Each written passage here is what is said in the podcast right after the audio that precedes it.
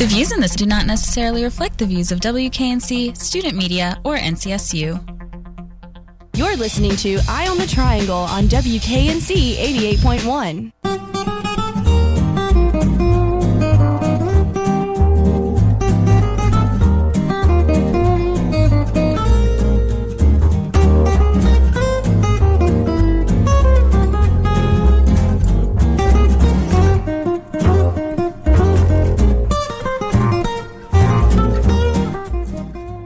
Good evening, Raleigh, and welcome to this week's Eye on the Triangle. The time is 7.01, and it is Tuesday, February 11th. We thank you for tuning in.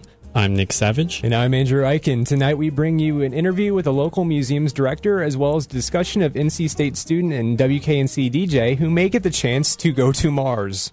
In addition, we bring you coverage on some of the changes to downtown Raleigh that we can expect over the next few years. But first, tonight, let's talk about the hot topic, or I guess that cold topic, weather, with our meteorologist Katie Costa we, we're all hearing about this big winter storm event coming up. What can we expect here in the Triangle?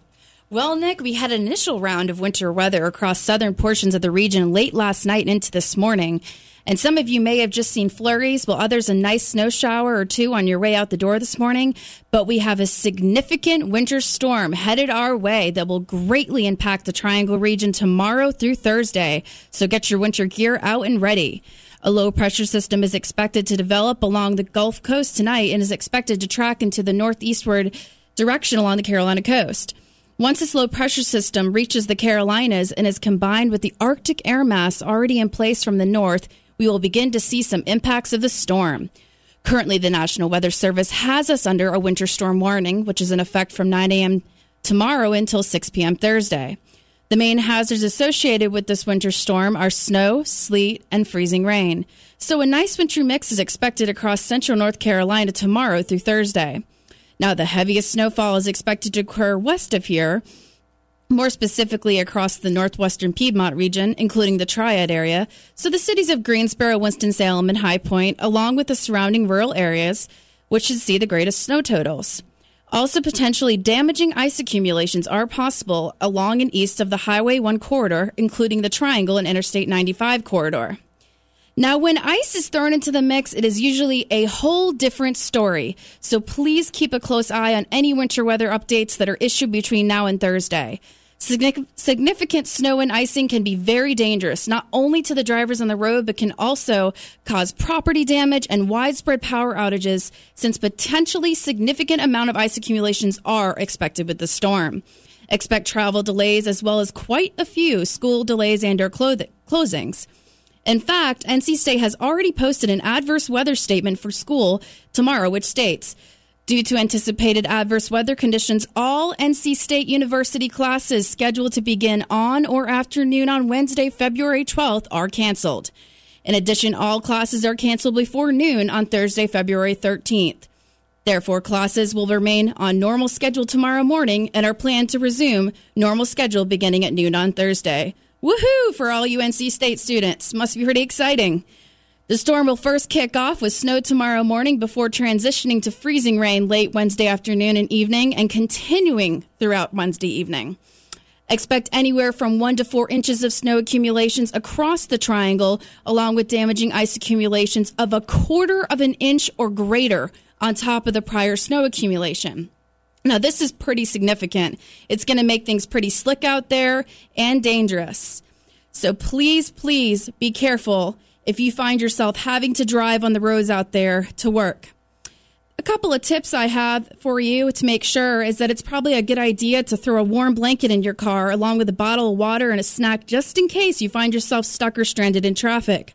Also, remember it is better to stick to the main roads and highways if you can, as they will most likely already be salted, plowed, and better managed than the back roads. And remember to use extreme caution when driving over bridges and overpasses, since they do freeze over before the roads. Now, the winter weather will clear out of here by Thursday evening, but with temperatures dipping to well below freezing with a low of 26 degrees and partly cloudy skies. So it will still be hazardous out there on the roads.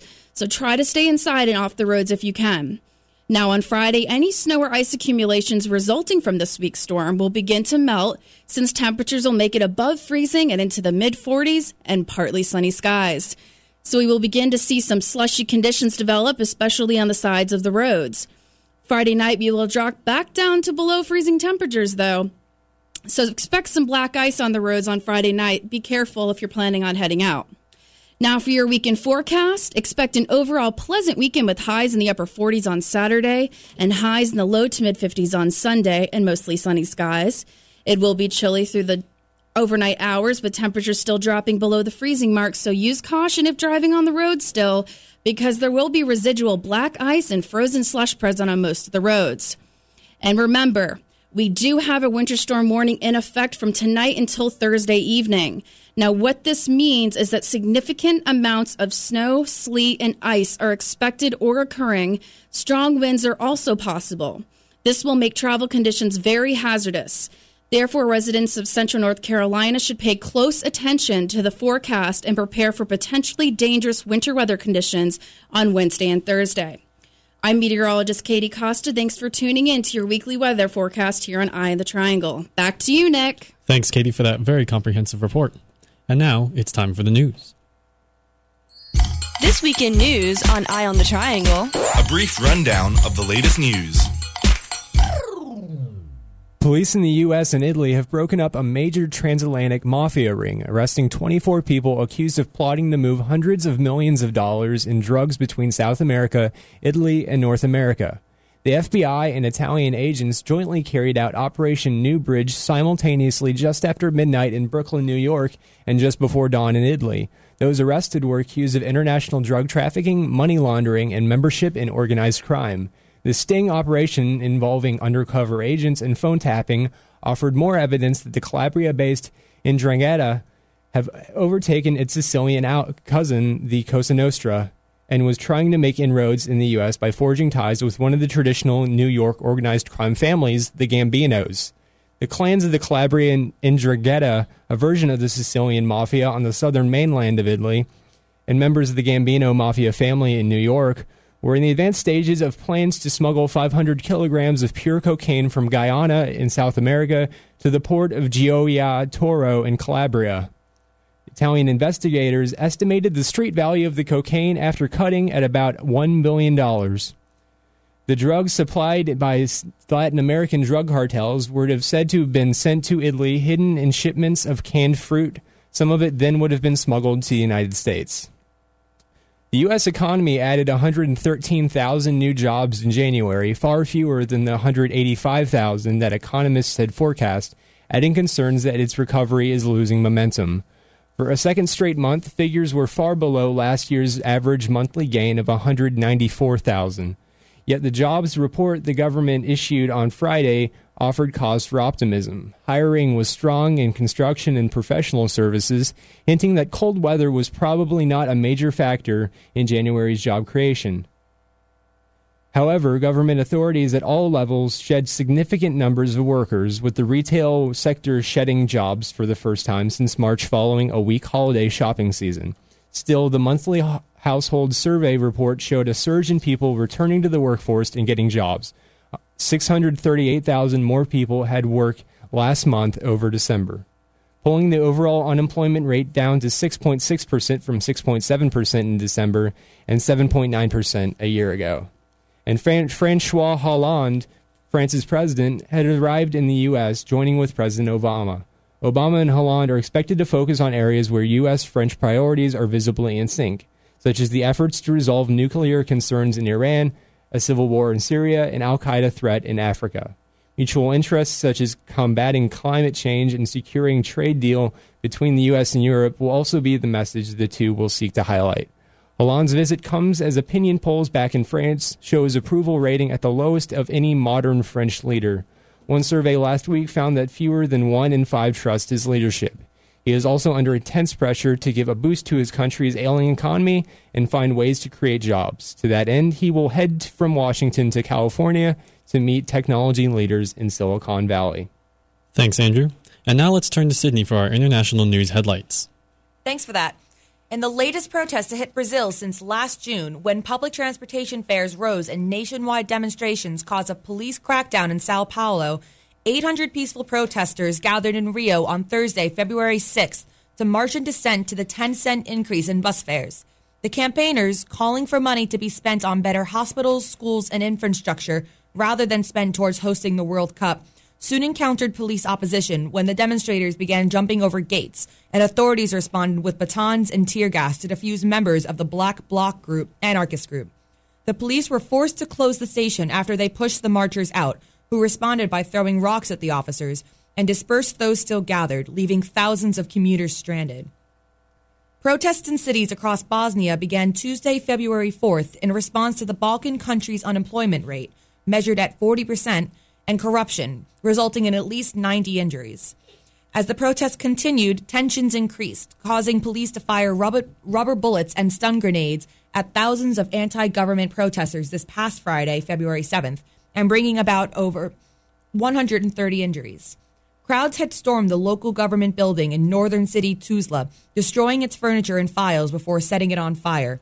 Government buildings, including the presidency building, had its windows broken and were also set ablaze in the city of Zenica and the capital, Sarajevo, though the fires were quickly put out. Ten more people were injured in Zenica and 80 in Sarajevo that day. These protests are the most severe case of civil unrest since, uh, since its 1992 to 1995 war. Despite the presence of thousands of French and African peacekeepers, violence among Central African Republic's Christians and Muslims threatened Muslims' place in the country, which was previously measured up to about 15% of the 4.6 million population, leading to more than 800,000 fleeing, many to nearby Chad and Cameroon, and innumerable deaths. Of the overall death toll from the past two months, consisting of the worst intercommunal violence the country had ever seen, the number continues to remain unknown.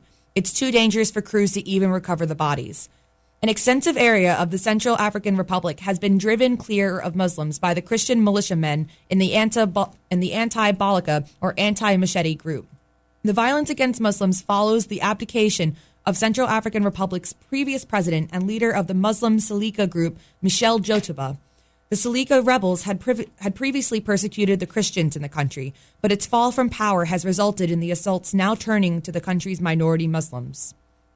Overnight flooding and landslides caused by severe rain in Burundi's capital, Bujumbura, has resulted in at least 51 deaths and over 100 injuries on Monday, February 10th. Hundreds of homes have been swept away, and roads and power have been cut off from city residents. The government of Burundi will cover the costs of burying relatives, as well as provide new housing for those that lost theirs. The ultimate destruction and casualties marks this as one of the country's worst natural disasters in recent history. On Monday, February 10th, in an attempt to give the restless South in Yemen more autonomy, the country's president, Abd Rabbo Mansour Hadi, approved transforming Yemen into a federal union of six regions. Insisting on a separate independent state, however, some Southerners immediately rejected the plan, which plots to divide the country into six regions that reflect long-standing historical identities. The blueprint, though, does not seem to resonate positively amid general Yemeni population. 77 passengers on an Algerian military aircraft died Tuesday, February 11th, when the aircraft crashed in eastern Algeria, supposedly due to war, poor weather conditions, leaving one survivor. Many of the passengers were soldiers or members of soldiers' families, and thus far only 55 bodies have been recovered. An Al Qaeda linked group known as the Movement for Oneness and Jihad in West Africa, or MUJAO, has taken responsibility for kidnapping a team of Red Cross, Red Cross workers that had been reported missing the previous day in Mali, today, Tuesday, February 11th. The International Committee of the Red Cross, or ICRC, members were reported to be alive and in good health, according to MUJAO. According to the ICRC, all five members of the kidnapped team are Malian citizens, and the organization stated that it was doing everything it can to locate the members as quickly as possible. And that's the news. Thanks, Sydney. Now here's Ben with From the Sidelines. From the sidelines on Eye on the Triangle. Your weekly update on athletic events. The men's basketball team took a trip to Miami this week to face off against the Hurricanes. The Pack managed to come away with a nail-biting victory, winning 56 to 55. The Pack was led by 27 points from ACC leading scorer T.J. Warren, who come as a surprise to no one. He scored 19 of those points in the second half, a half where only he and two other players even scored. Ralston Turner also had 17 points, 16 of which came in the first half. The men's basketball team is now 15 8 and tipped off at 7 tonight against in state rival Wake Forest. The women's basketball team had an extremely exciting week, with both games that they played being decided by a total of six points. First, NC State squared off against Wake Forest at home and managed to get a 74 69 victory. The big moment of the game came when senior Myisha Goodwin Coleman scored her thousandth career point. The Pack next traveled to Virginia Tech and won 72 to 71 in overtime. The hero of the game was junior Len'Nique Brown, who hit the game winner with four seconds left in overtime. The Lady Pack's record of 21 3 makes them the 10th ranked team in the nation, and they will try to continue their five game winning streak this Thursday at Clemson. The men's club hockey team made headlines this week when they beat George Washington to win the regular season ACC championship a matchup of number one and number two. The game went all the way to overtime and even further. With the score tied at three to three at the end of overtime, the game went to a penalty shootout, which State won by a score of two to zero. The ice hockey team will bring their number one seed to the nation's capital this weekend to play in the ACC tournament. The rifle team faced off against Army in Nebraska this past weekend. The Pack lost both matches by very close scores the people here at Eye of the Triangle would just like to say we sincerely hope that Army would have an elite rifle team. The rifle team will be competing in an NCAA qualifying match in two weeks. The men's tennis team had an extremely good week, posting three victories, with one coming to the only team that they had lost to all year, VCU. The Wolfpack beat VCU 4 to 3 after sophomore Simon Norenius won the final match. Later in the week, State faced off against two teams in one day, beating Longwood 7 0 and upsetting 26th ranked South Carolina 4 3.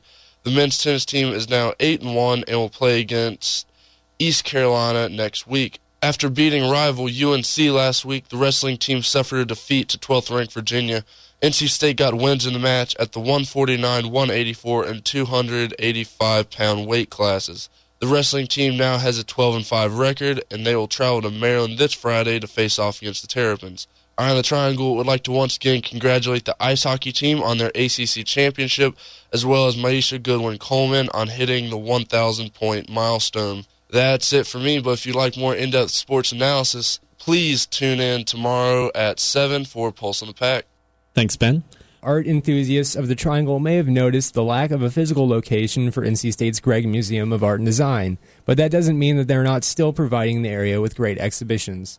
Last week on Eye on the Triangle, we profiled the history of the museum. This week, Nick has more.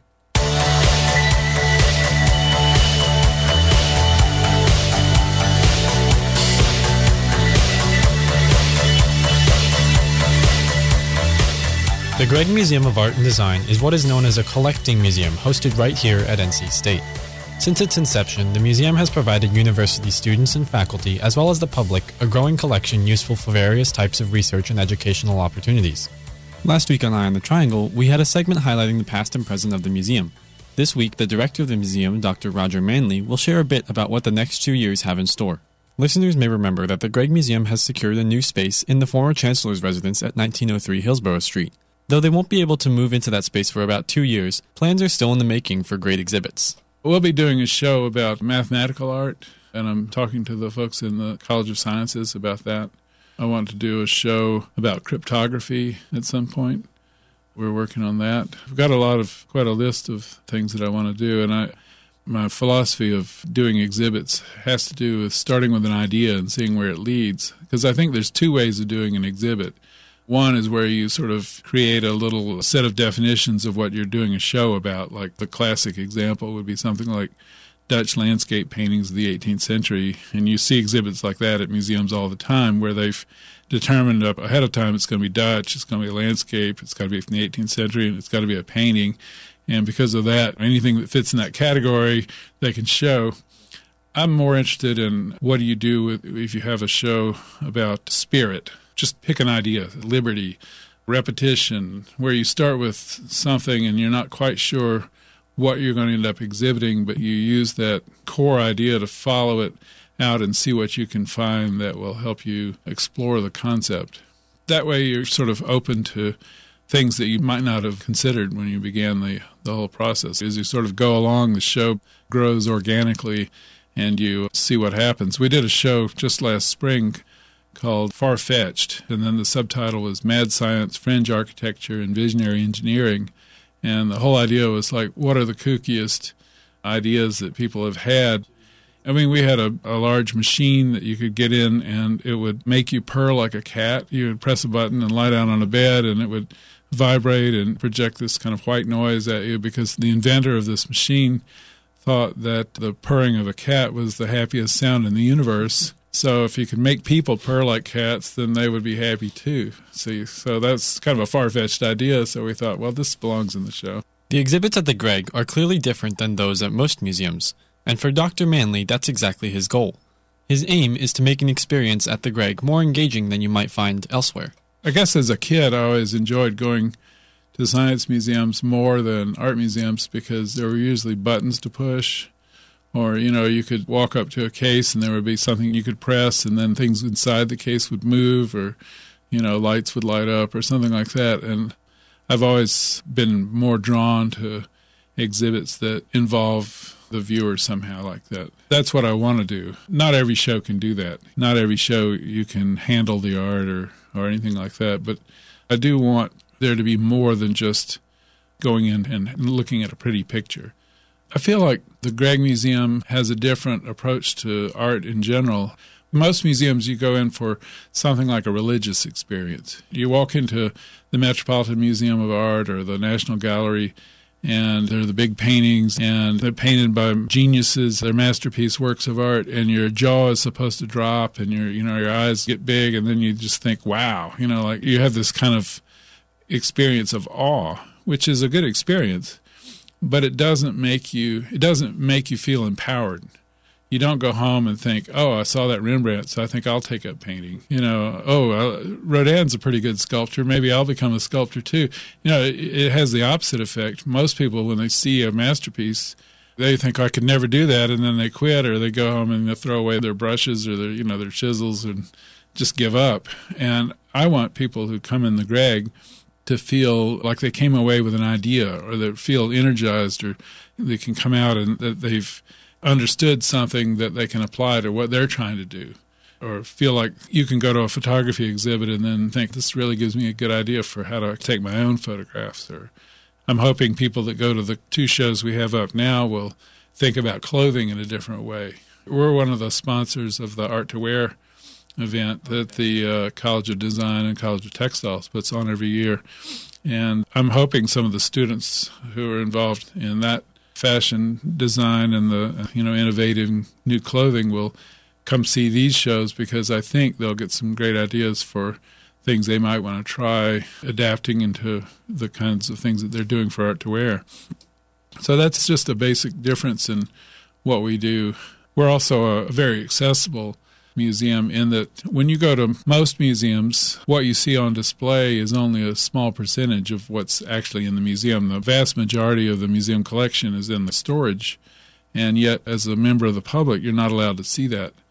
They bring it out occasionally for exhibitions and things like that, but most of the time the stuff is hidden away and if you want to see it, you have to get a letter of recommendation and you have to prove that you're working on your dissertation or there's a whole lot of rigmarole. They, they do background checks and all this stuff just to make sure that you're not going to run off with the art.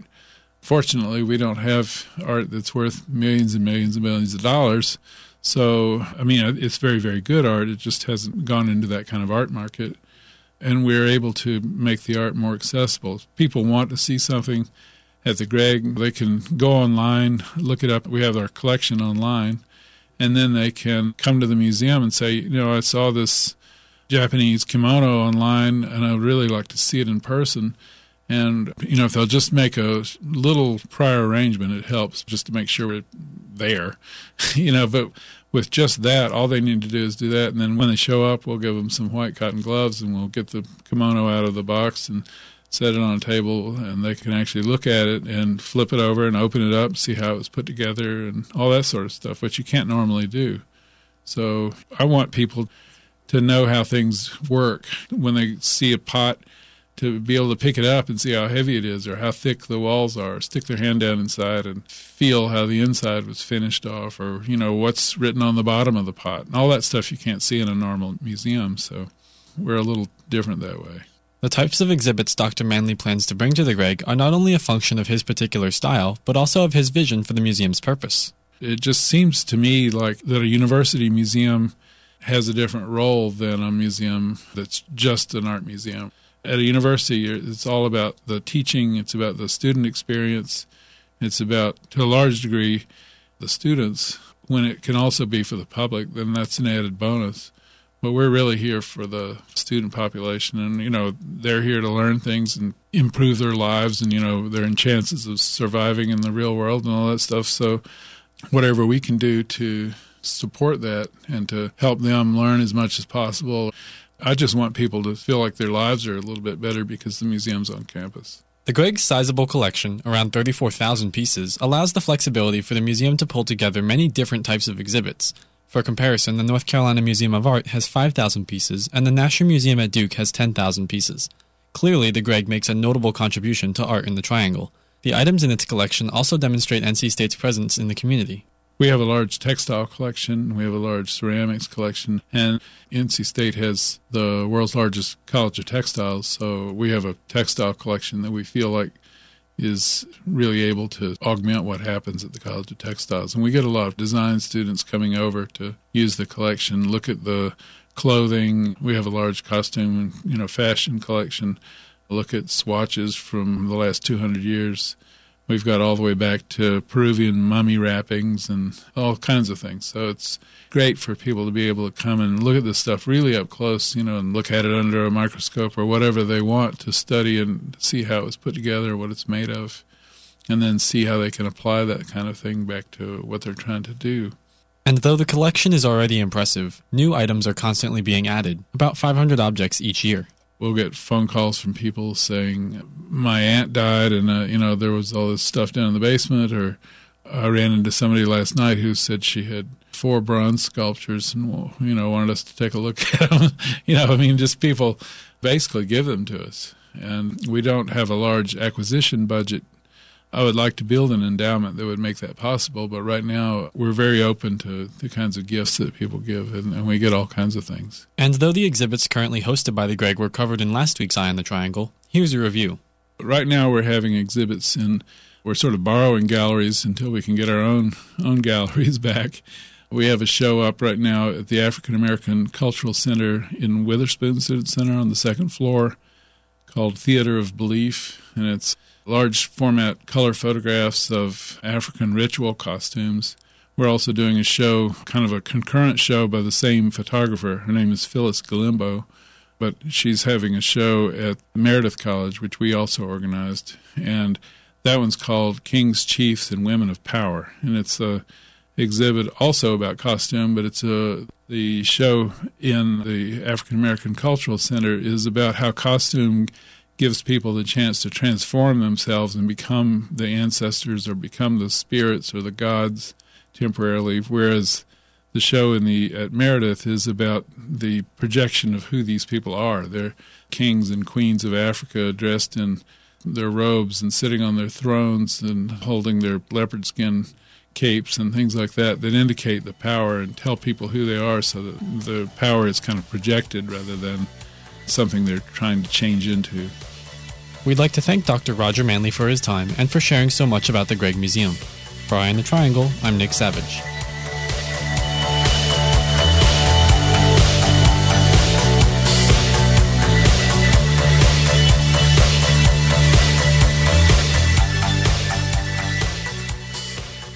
Thanks, Nick. The Sigma Pi fraternity here at NC State is hosting a 5K in conjunction with the NCSU Counseling Center in in under a month in an effort to raise awareness about suicide prevention. Here's Desiree.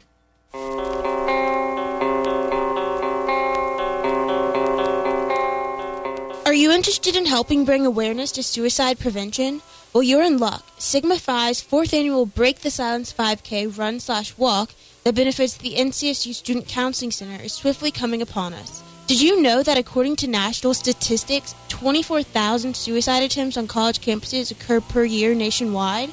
And that suicide is the second leading cause of death among college students? QPR, Question, Persuade, Refer, is a suicide prevention approach in which one confronts an individual about possible thoughts of suicide. Question the individual about suicidal thoughts. Try persuading them to seek out help, remembering to listen carefully. And lastly, refer to ways to help professionally. This is not intended to be a form of treatment or counseling, but a way to offer support. If you're ever worried about an issue pertaining to suicide and its prevention, the NCSU Counseling Center is always available to help, or call the National Suicide Prevention Hotline at 1 800 273 8255. Attend the fourth annual Break the Silence 5K on March 2nd on Centennial Campus. Check-in starts at 8:30 and the 5K starts at 9:30. Registration is $20, and if you register before Monday, February 17th, you'll receive a free t-shirt. You can sign up for the Break the Silence 5K, read more information about the cause, or even consider donating at www.ncsusigmapi.com forward slash run. Once again, that's www.ncsusigmapi.com slash run. All proceeds from this event support suicide prevention efforts at NCSU Counseling Center. So go sign up now and help the community bring awareness to suicide prevention and remember those whom we have loved and lost from suicide. For Eye on the Triangle, I'm Desiree Ward.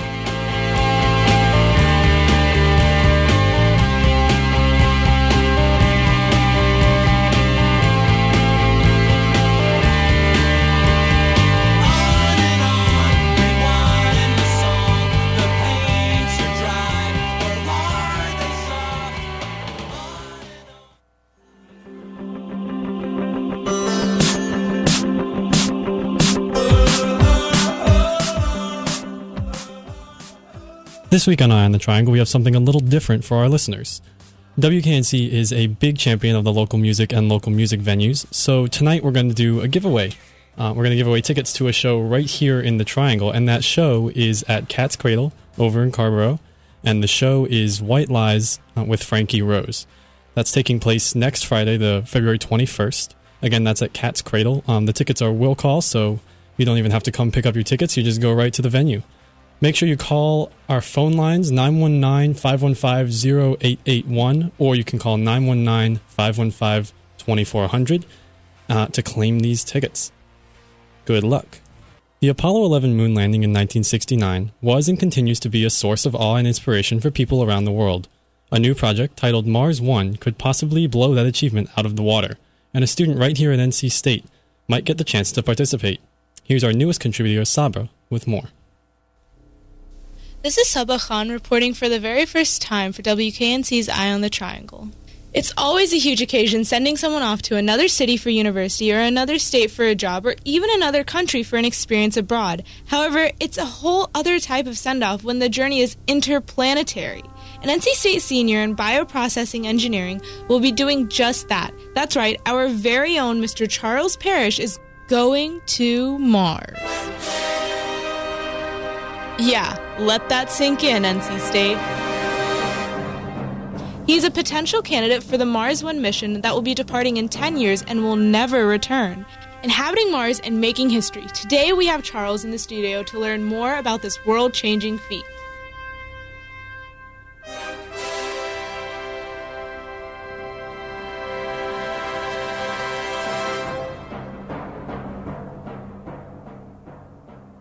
Well, first, let's just get started with how you got interested in becoming a colonist on Mars. Well, I've been interested in becoming an astronaut most of my whole life, and this was my first opportunity to apply myself for that. And it being the first private mission was pretty interesting to me because NASA doesn't have plans to go to Mars until at least the 2030s. And uh, this is a little more within my reach, at least for now. And 2024 would be the launch date, and the arrival date would be in 2025. So, when you were a kid, when was the first moment when you were like, I really want to be an astronaut? That's awesome. Hmm. The first moment is hard to pinpoint, but uh, when did that not scare you? When did it not scare me? It would never scared me. Oh, okay. It always seemed exciting. I saw that you're certified mm-hmm. for scuba diving, mm-hmm. and so you just love being in places where you can't breathe. So I was having trouble when I first heard about it, and I was like, "Oh my god, I don't, haven't even met him, and I'm gonna miss him because he's gonna be gone for a lifetime." so, how are your friends and family coping with this? Well, thankfully they don't have to do so much coping yet. Yeah, that's true. Ten years, right? Yeah, ten years, and that's you know if I make through selection. So that's the selection process is still ongoing. But it went from two hundred thousand to one thousand, Yes. and you are in the one thousand Yes. from two hundred thousand. So I feel like you're gonna make it. You're, they're gonna pick you. Well, thank you. I I hope so. Um, but yeah, my I mean, my friends are very encouraging and happy for me, and uh, they say they'll miss me. But I told them I'd definitely send them a postcard, and uh, my parents are uh, less encouraging, but still supportive. Um, and I'm thankful that that you know they're still willing to be my parents and uh, and uh, be here for me. Yeah, that's sweet.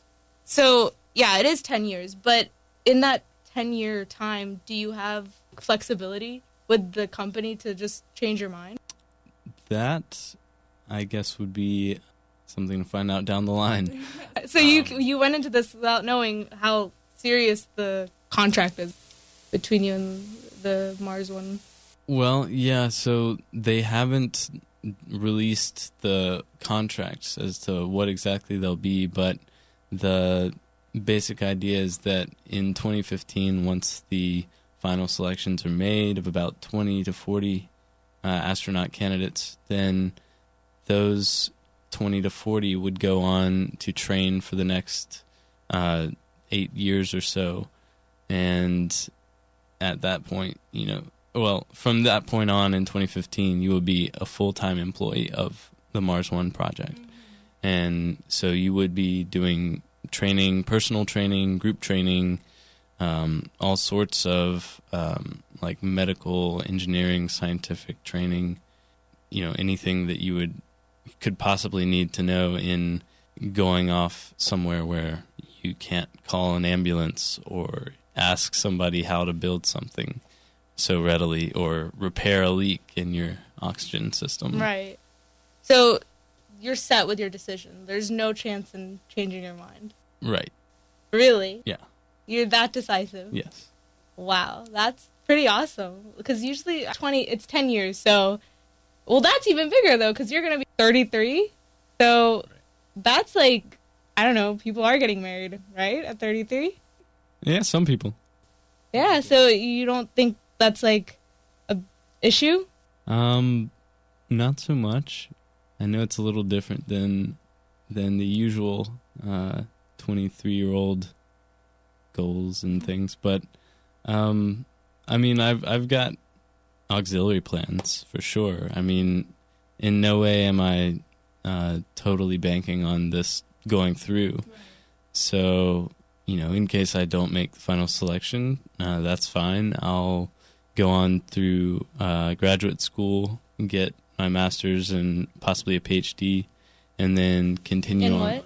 Uh, probably continue in bioengineering, possibly chemical engineering. Oh, okay.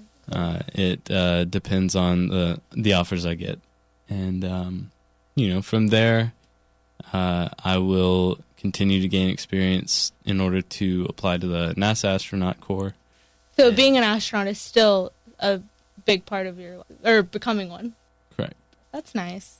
That's really nice that you know exactly like you know your passions and what you're interested in, and then you're gonna go for that. That's awesome. So and then I saw that you went to you were already in this a similar habitat like Mars, and you went you're with the Mars Desert Research Station. Where is the station? Uh, the MDRS is located in the desert of Utah, and it's it's kind of in the southern half of Utah, and uh, out in the boonies, not much else around. So completely isolated uh, for two weeks, and in that time, it was just the seven of us, uh, with occasional water resupply. Yeah, it was it was a incredible experience just being with a small group of people every day, all day for two weeks, and especially over the winter holidays. You know, we all gave up our breaks to be there, and uh, you know some were students, some had graduated, some are in uh, higher degree programs, some are doctors. So it was it was all types, and uh, that keeps it interesting. definitely. Hopefully, definitely. it'll. And I've read that the Mars One mission is going out of their way to get really diverse groups of people. Exactly. So in that those two weeks, it didn't feel like it was getting to you, or you, it was driving you insane being in a, you know small quarters with people that were so different from you. It didn't bother you. you know, be, going into it as part of a crew that didn't select itself, we were assigned by the Mars Society, so I wasn't sure how it was going to work out because you you've got to be compatible psychologically, Right. and um, be able to get along well and stay friends by the end of it. That's the biggest challenge, Yeah. and. Uh, we actually got along very well. Uh, came sort of like a family after the end of it, and and we didn't really want to leave. It was Oh, really? it was yeah, it was it was weird going back to uh, Earth, and, uh, you know, getting the getting back in the rental vehicle and driving through the mud all the way, and then finally getting to a piece of asphalt. It was just weird. Really? Were you out, allowed to go outside of the living quarters, or was it exactly like Mars, where you you would have to be in a spacesuit to go outside? Right. Yeah. So we uh, we had scheduled EVAs every couple of days, and each of us got to go out on average about every three days for a few hours, and uh, we had to wear a spacesuit, a mock suit, uh, for for the duration of that time, and so we got to deal with uh, the humidity in our uh, helmets and the overheating in the in the cold desert. I mean, you would still get hot just trudging around in those suits. Um, so, yeah, it was it was interesting uh, operating as if we were on Mars and practicing for that. So that was the first part of our interview. Tune in next week to hear all about Charles's role on Mars, how his major is going to help him in conducting that role, his life on Mars, and what his real goal is on his mission to Mars. If you want to help out, Mars One has a crowdfunding campaign on Indiegogo.com, and they are taking donations for 2018, which is when they plan to send an unmanned satellite, which will further enable the human landing in 2024. Thank you for listening, and have a great night. Thanks, Saba. According to Forbes, Raleigh is the fourth fastest growing city in the country. NerdWallet rates the city as the sixth best place for job seekers, and 24/7 Wall Street has US has us as the 10th best run city. It should come as no surprise then that a lot of changes are in the works for the city's near future. Michaela has more on what to expect.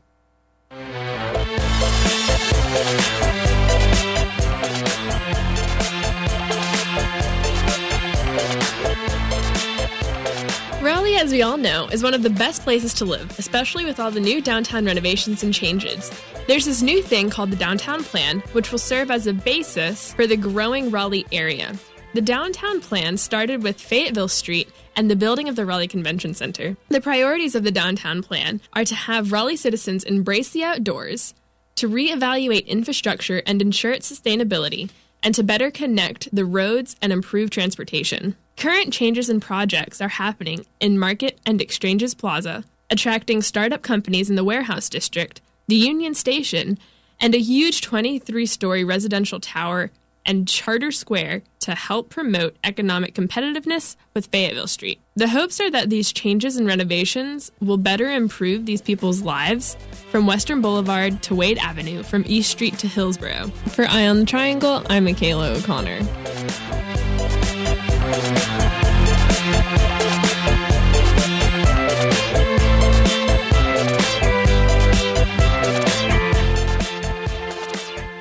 Thanks, Michaela. And now here are the campus happenings for the next week. so you can see what's going on, what's going on, what's going on, yeah, what's going on. Here's what's going on at NC State. Tomorrow at 3:30 is a lecture titled Fooling the 9 Billion, featuring Dr. Ricardo Salvador of the Food and Environment program at UCS. He will speak on the future of food and how to transition the current food system into one that grows healthy foods while employing sustainable practices. A question and answer session will follow the event, which will take place at the University Club at 42 Hillsborough Street. Thursday, NC State's Office of Information Technology will be sponsoring a mobile security checkpoint in recognition of February as Data Privacy Month. If you have mobile security concerns or general computing questions, an OIT trainer will be there to arm you with answers. Look for the OIT pop up banner in Hunt Library from noon to 1 p.m. Thursday evening is the next in the Read Smart Author panel at the Cameron Village Regional Library. This week's event will feature a panel of authors who will discuss their essays included in the collection 27 Views of Raleigh. The event begins at 7 p.m. Also on Thursday at 7 is the Student Short Film Showcase. Backed by popular demand, the fourth annual event will showcase the talent of NC State students as they screen their best short films, all under four minutes. Students will talk about the process of creating their work, and professors will be on hand to facilitate discussion. Stop by the Hunt Library Auditorium to catch the screening. Starting this Thursday evening, NC State University Theater presents its production of the classic Broadway musical Chicago. Taking place in Thompson Hall, the show can be seen at any number of showings between now and the 23rd. Friday from 10:30 to 2:30, Clark and Fountain Dining Halls present For the Love of State Valentine's Day Treats. Come enjoy flowers and waffles served all day, presented by NC State Dining. Friday on the Brickyard, the Confucius Institute at NC State presents a Chinese New Year Valentine. Make your own Chinese Valentine card, receive a unique Chinese gift, meet Panda Bear Bao Bao, and watch lion dancing all from 11 a.m. to 2 p.m. In the event of inclement weather, the event will move from the Brickyard to Witherspoon Student Center. Friday afternoon, Alvin Goldman of Rutgers University will give a talk entitled A Bodily Formats Approach to Embodied Cognition as part of the Logic and Cognitive Science lecture series. The event will take place at 3:30 p.m. in Withers Hall, room 140. Saturday at 7 p.m. is a screening of Education Under Fire, a documentary and discussion taking place at Witherspoon Student Center. The 30 minute documentary addresses the continued government sanctioned persecution of specific groups in Iran and profiles the growth, struggle, and inspiring spirit of the Baha'i Institute for Higher Education. Learn more at educationunderfire.com.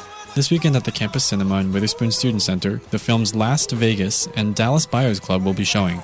Visit uab.ncsu.edu slash films schedule for times. For more information on these events and more, visit ncsu.edu slash calendar. For Eye on the Triangle, I'm Nick Savage.